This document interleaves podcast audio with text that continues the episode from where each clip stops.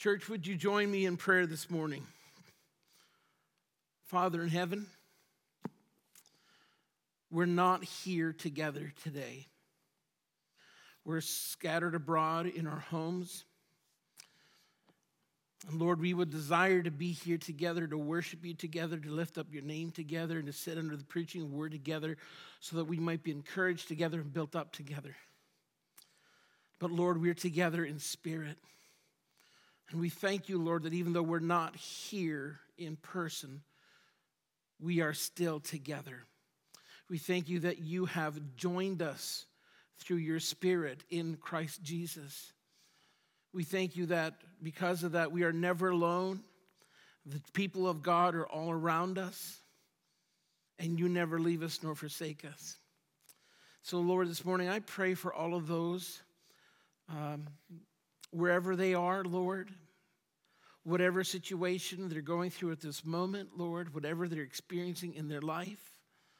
I pray, Father, that even in this season, you would be sufficient for them, that they would turn to you, that they would find their sufficiency in you, that they would find all their needs met in you, Lord, that they would find joy in you, even in this season. Lord, I pray for our church, Lord, for all your children. Lord, as they're tuning in this morning, Lord, I just pray, Father, that in this season, that they would be encouraged and edified and built up. Keep them from falling into the pit of mire, Lord, of discouragement and fear and dismay and anxiety. But by the power of your Holy Spirit, Lord, I just pray, Father, that they would find joy and comfort in you in this season. Lord, this morning, wherever they're tuning in from, I pray that your Holy Spirit would work in our lives, that we would be filled with your Spirit as we've sat under or joined in the worship and now sit under the preaching of the word. And I pray, Father, that you would be glorified in this. So, Lord, would you just be with us this morning so that you might be glorified and honored. In Jesus' name we pray with thanksgiving. Amen. Well, church, I'm glad that you're joining us online this morning, and today we're starting a new sermon series in the book of Judges. And so what I'd like to do is I'd like to encourage you to actually follow along in your Bibles this morning, because we're going to cover a lot of scripture. We're going to be walking very quickly through this, and so it would be best if you had your Bible open and you could just follow along.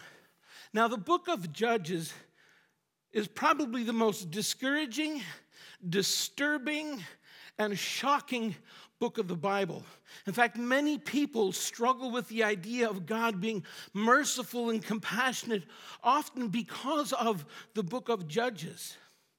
But as we get into this book today, as we begin to see the depth of this book, I want to first begin by summarizing some of the important facts that will help us to understand the book of Judges.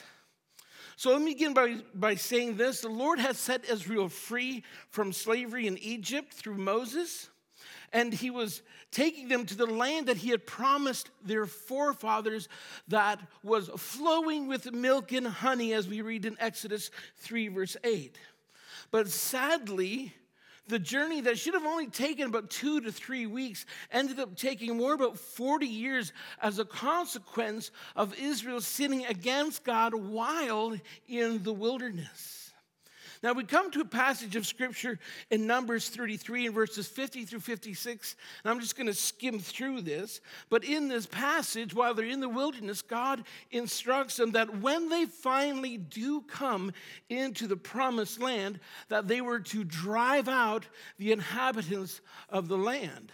And then we move forward, and we move to the book of Deuteronomy, chapter 20, and we're going to look at verses 10 through 18, but I'm just going to skim through them, so follow along. But in this passage in Deuteronomy 20, verses 10 through 15, God instructs Israel, now listen carefully because this is important for you to understand as we go through this sermon and the rest of the book. God instructs Israel what to do when faced with war with any people on the outside of the borders of the promised land. And what Israel was to do to those people, should they face war with them, was to offer them terms of peace. Now, if they accepted those terms of peace, then those people would be put to forced labor serving the Israelites. If, on the other hand, the terms were rejected, they were to put all the men to death, and all the women and children and everything else was to be kept as the spoils of war. That's what they were to do with those who were not within the land of Canaan, the promised land. But then we look at Deuteronomy 20, the same chapter, verses 16 through 18, and here he tells them what they're to do with the inhabitants that were within the promised land when they get in there. And what they're told to do, as we already see in Numbers 33, is that they were to drive the people out of the land. But now, once in here, they're to utterly destroy the people that still remained. Man, woman, and child. But he tells them why in verse 18. Listen to this. That they may not teach you to do according to all their abominable practices that they have done for their gods. And so you sin against the Lord your God. See, they're to be wiped out from the land so that Israel wouldn't be guilty of committing the same sins as the inhabitants of Canaan. But the question then is, what were some of the abominable practices of the Canaanites? To sum it up briefly, here are a few of their abominable practices. Firstly, sacrificing their children to the god of Molech by fire.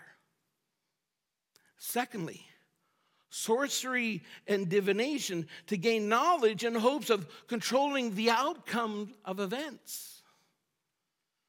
Thirdly, temple prostitution, both male and female, combined with bestiality as a form of worship to gain the favor of their gods. What's more, the Canaanites believed that the most important thing in life, listen, were material prosperity, physical satisfaction, and human pleasure. This is what they lived for. And this is why Israel was to utterly destroy the inhabitants of Canaan. You see, Israel was to bring the divine judgment of God upon the inhabitants of Canaan. And Israel was to wipe them out so that Israel themselves would not be tempted to indulge in their practices. Because you see, the land of Canaan was the land where God would be their God, and Israel would be his holy people, a priesthood unto God. And Israel would live in obedience to God as a holy nation, and God would bless them with safety, with security, and with providing them with all of their needs. But by the time we come to the book of Judges, Moses has since long passed, and Joshua has already led Israel into the promised land and has begun conquering the land. And now Joshua also has died. And instead of living as one nation under God, Israel reverts to tribalism, where everyone does what's right in their own eyes, which then leads them to spiral into sin, the sin of disobedience and idolatry, and becoming more like the wicked Canaanites that they were sent to utterly destroy. And as we go through the book of Judges, there's a very clear pattern that develops as we read through this book. And there are four things that pop out in this pattern. Firstly, we see that Israel wanders from God into sinful disobedience. Secondly, we see God disciplines Israel, and he uses their enemies to do so. Thirdly, we see that Israel turns and repents, and they call out to God to save them. And fourthly, God then raises up a judge or a redeemer to save them. And so the question might be, why preach through the book of Judges? And the answer is because the book of Judges teaches us three things relevant for us today, or at least three things. One of the most vibrant and clear things that it teaches us is man's sinful depravity and man's natural bent away from God. Secondly, and more importantly, it teaches us the faithfulness of God and his grace. And this then serves to highlight the need and hope for a better judge, a better redeemer. And so today, we want to take a look at the slippery slope of the subtlety of sin. So the first point out of the four that I have today, I want to first draw your attention to the subtlety of sin. So if you have your Bibles open, join me as I read Judges chapter 1, verses 1 through 4, and here's what we read. Now, after the death of Joshua, the people of Israel inquired of the Lord, "Who shall go up first for us against the Canaanites to fight against them?" The Lord said, "Judah shall go up." Now, I want you to pay attention here because this is important. The Lord said, "Judah shall go up. Behold, I have given the land into his hand." Now, so God has given the land into the hand of the tribe of Judah. And then in verse 3 we read, "And Judah said to Simeon," or to the tribe of Simeon, his brother, "Come up with me into the territory allotted to me, that we may fight against the Canaanites. And I will likewise go with you into the territory allotted to you." And so Simeon went with him. Now, I want you to notice the extreme subtlety of sin. Maybe you missed it, or maybe you saw it. Who shall go first to fight against them for us, Lord, is the question that they're asking him. And I want you to pay attention to the Lord's answer. "Judah shall go up." The tribe of Judah. "I have given the land," now watch this, "into his hand." You see, the Lord is saying when Judah goes to fight, they will win the battles because I have given them the land. I have given them victory over their enemies already.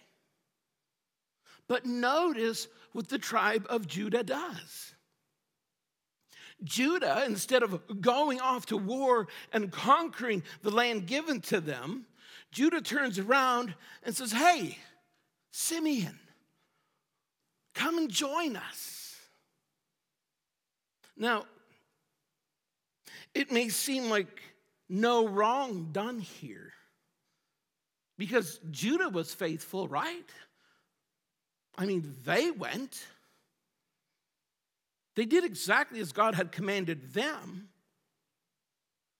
but they just did it a little differently than what God had commanded. They went, but they asked another tribe to come with them. Now, to us, this may seem irrelevant or insignificant, but isn't that exactly how sin starts? We do what we're supposed to do, but maybe we just do it a little differently than how we're instructed or commanded. We pay our taxes, but we kind of bend the truth a little bit so that it bends into our favor more than we actually ought to. We drive speed limit. We just add an additional 20 kilometers on top of it because the cops don't care if you go 20 over. So these things seem insignificant to us. The changes we make can be so subtle that we don't even actually see anything wrong with what we're doing. The issue, however, is that we get so comfortable with it that it doesn't bother our conscience anymore, and we actually don't see any wrong with it. But what ends up happening is that it's a very gentle slope, and we slowly slide further across that line. You see, Judah should have just gone up and fought because the Lord was clear that he had already given them the land. So no enemy was going to keep it from them. But I want you to pay attention how subtle the slip towards disobedience continues. So Judah goes up and he conquers, wiping out the people in that area. But Adoni-Bezek, the Lord of Bezek, or the king, he fled, he got away. But then we read in verses 6 and 7, follow along. Adoni-Bezek fled, but they, that's Israel, or Judah, they pursued him and caught him, and they cut off his thumbs and his big toes. And Adoni-Bezek said, 70 kings with their thumbs and their big toes cut off used to pick up scraps under my table, as I have done. So God has repaid me. And they brought him to Jerusalem, and he died there. Now, we could spend time just unpacking that, but I don't want to lose the grand narrative of the book. So I want to keep on track with this. The only thing I will say is this, is that cutting off the king's thumbs made him clumsy with weapons, and cutting off his toes made him unstable on his feet. And so this then would make him an ineffective strong man, or in essence making him a weak man who couldn't fight, which in those days would then make him an ineffective king and leader. And it served as a form of humiliation.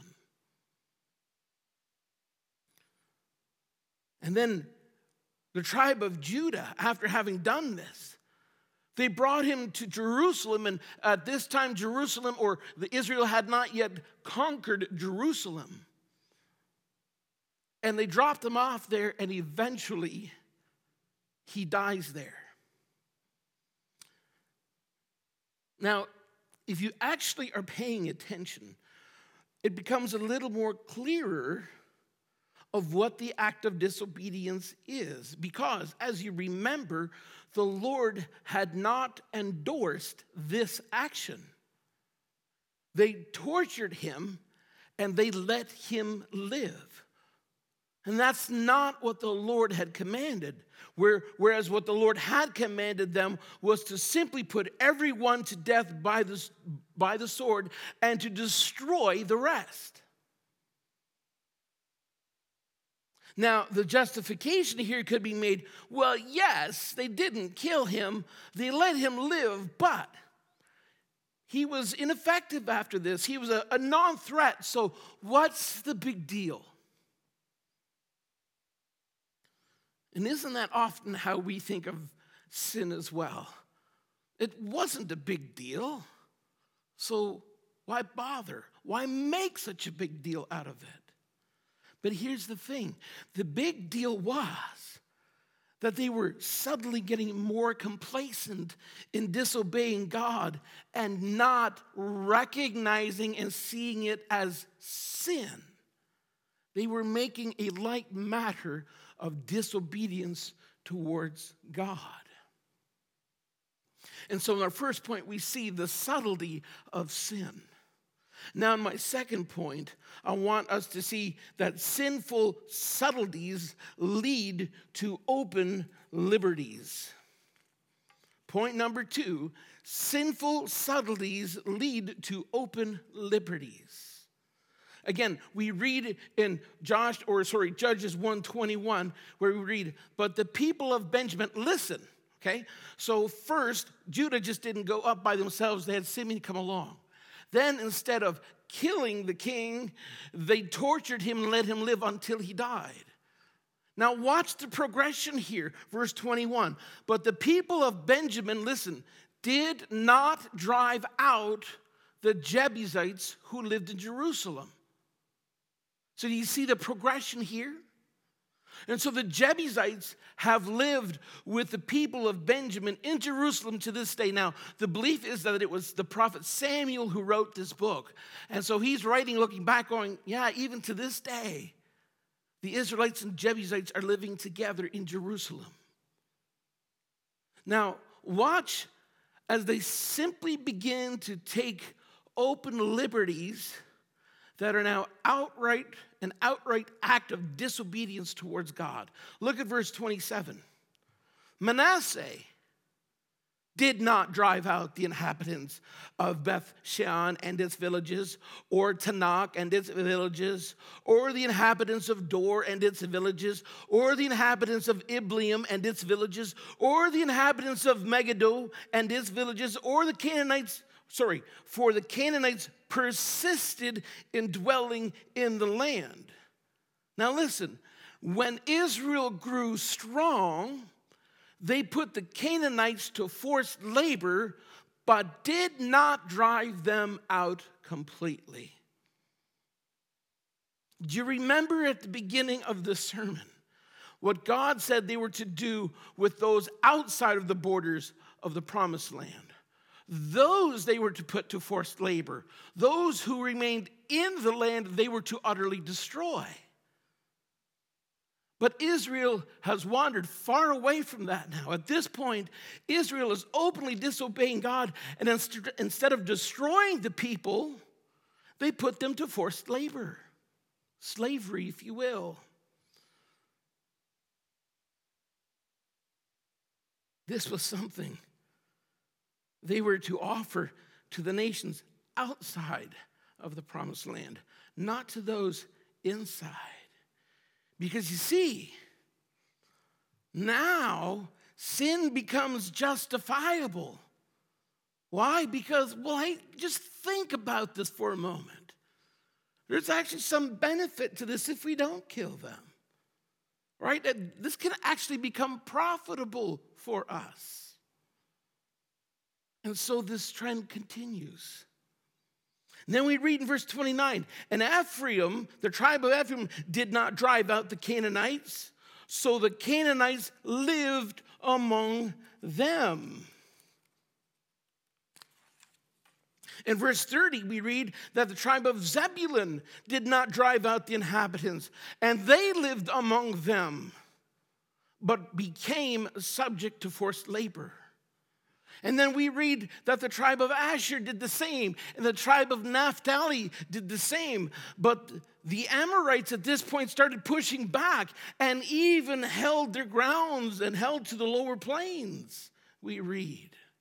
And so what we're seeing here now is Israel's beginning to spiral out of control into the sin of disobedience. They've abandoned the mission of God that he'd given to them, and they're living among the pagans, all the while they're profiting from them. Now, the third point I want us to see is that no matter how tempting sin is, how good it looks, how profitable it might be to us, the third point is this: there are always consequences to sin. So Judges chapter 2, and let's read the first 5 verses. Now the angel of the Lord went up from Gilgal to Bochim, and he said, I brought you up from Egypt and brought you into the land that I swore to give to your fathers.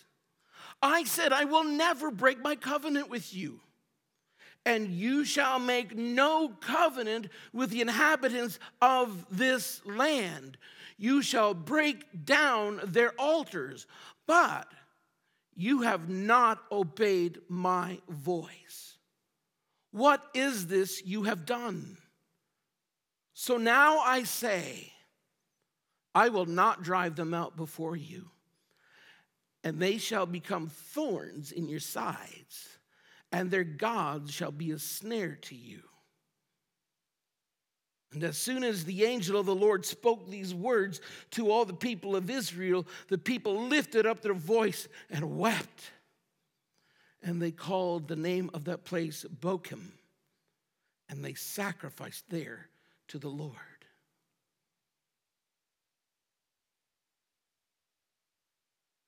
You see, Judges serves to teach us truths we need to know in our world today. You see, to treat the subtleties of sin as a light matter will in time lead to the blatant, open disobedience towards God. And the consequences of sin always comes at a great price. And here we see the angel of the Lord chiding or scolding Israel for not obeying his voice. And the consequences of their disobedience was that they would never be rid of their enemies within their own borders. Their enemies would forever be a thorn in their side. And the false gods of their enemies would forever be a constant snare and enticement for them to sin. We need to listen to what the Word of God is telling us here. We cannot treat sin lightly. It comes with heavy consequences. But you know what? There is a judgment coming. And we will all be judged for our sin. But there is hope. There is hope. You see, when we read in chapter 2, verse 1, of the angel of the Lord, the word "the" is a definite article.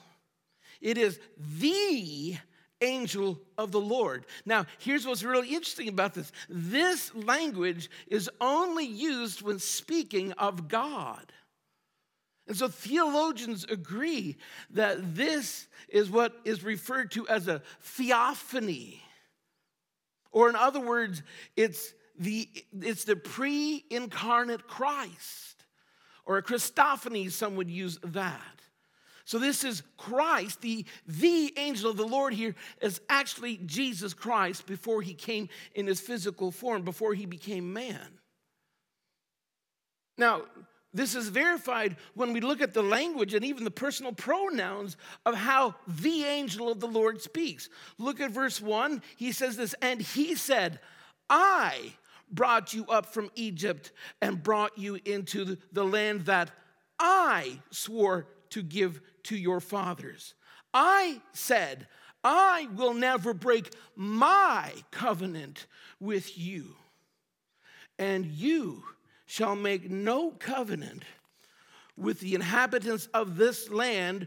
You shall break down their altars, but you have not obeyed my voice." You see, this becomes very clear that this is Jesus Christ, and it can't be anyone other. And notice that he says that he will never break his covenant with them. Here is where hope comes in. No matter how dark things have become, no matter how far you've thrown yourself away and into sin, there is hope. There are consequences for sins indeed. In fact, Galatians 6 verse 7 tells us, "Do not be deceived, God is not mocked. For what a man sows, that he will also reap." And yet, in spite of their sins and their consequences, he says that he will not break his covenant.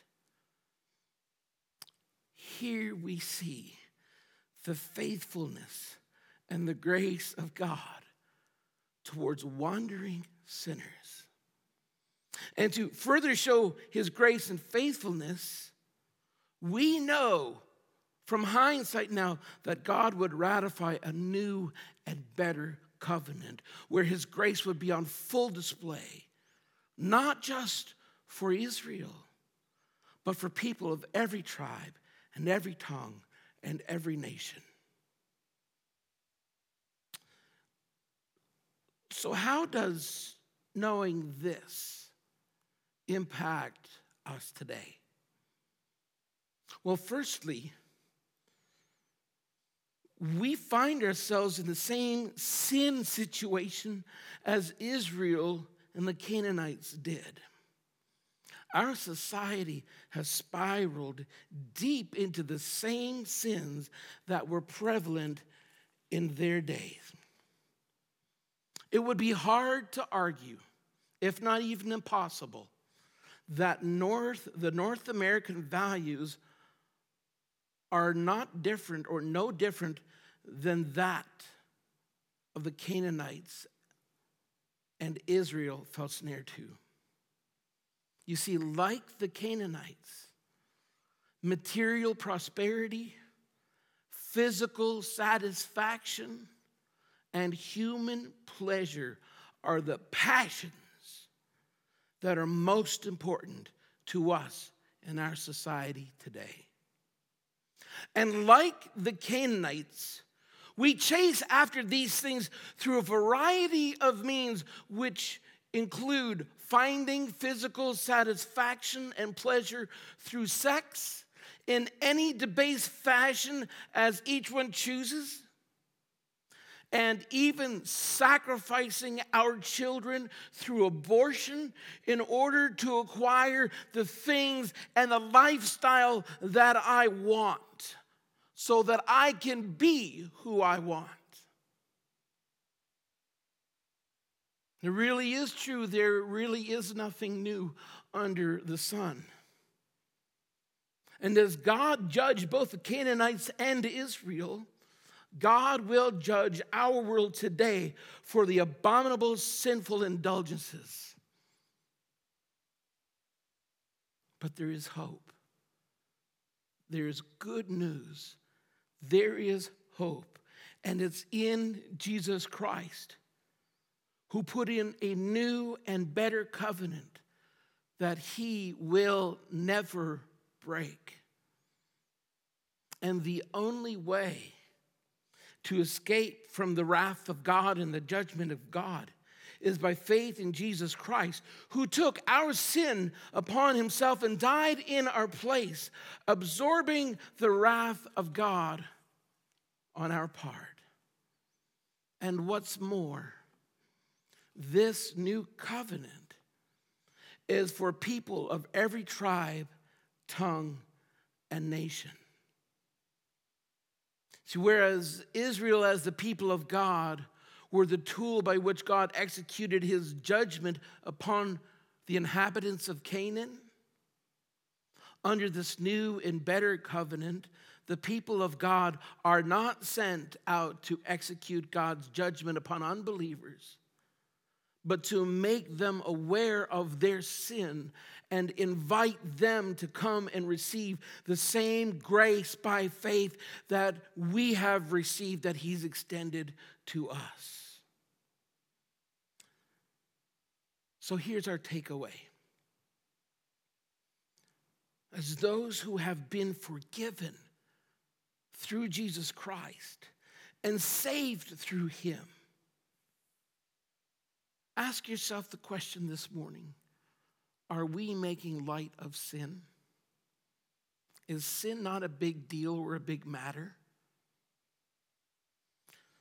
We should not make light of sin. As his chosen and saved people, we're called to be holy as he is holy, so that the world around us would see the goodness of God through us. And the world, particularly in this time, should see that we are holy, meaning that we are different in that we are people of righteousness and that we are people of hope. And then we share the reason of the hope that is within us so that they too might come and bow before Jesus Christ and receive the forgiveness of sins and become people of righteousness and hope in a world of darkness. As we pray, I would just like to encourage you that if you would like for someone to pray with you, to please contact us via our website or call the church's phone number. We would love to pray with you. Father in heaven, as we look into the book of Judges, we see that the wickedness displayed there was not just by a people long ago who lived in ignorance, but we see that lived out among us today. And Lord, we were such as these, but by your mercy, you reached out, you poured out your mercy upon us, and you saved us. Lord, if there's anyone joining us online today who has never known the perfect and the beautiful forgiveness that is available through Jesus Christ, I pray that by the power of your Holy Spirit, you would draw on them, that you would bring them close to you, and that you would grant them repentance and salvation in Jesus Christ so that they might become a holy people, and that they might become a people of righteousness and a people of hope. And so, Lord, I pray that we would not make light of sin. I pray, Lord, that you would open our eyes, that we would see the absolute wickedness of sin, even when it seems so little. But, Father, work within us by the power of your Holy Spirit. Raise us up so that we might take the good news of salvation to a people in darkness. Thank you for the forgiveness of our sins. Thank you for saving us out of our own wickedness. And I pray, Lord, that we would take this good news and run with it into the darkness so that others too might be saved. In Jesus' name we pray with thanksgiving. Amen.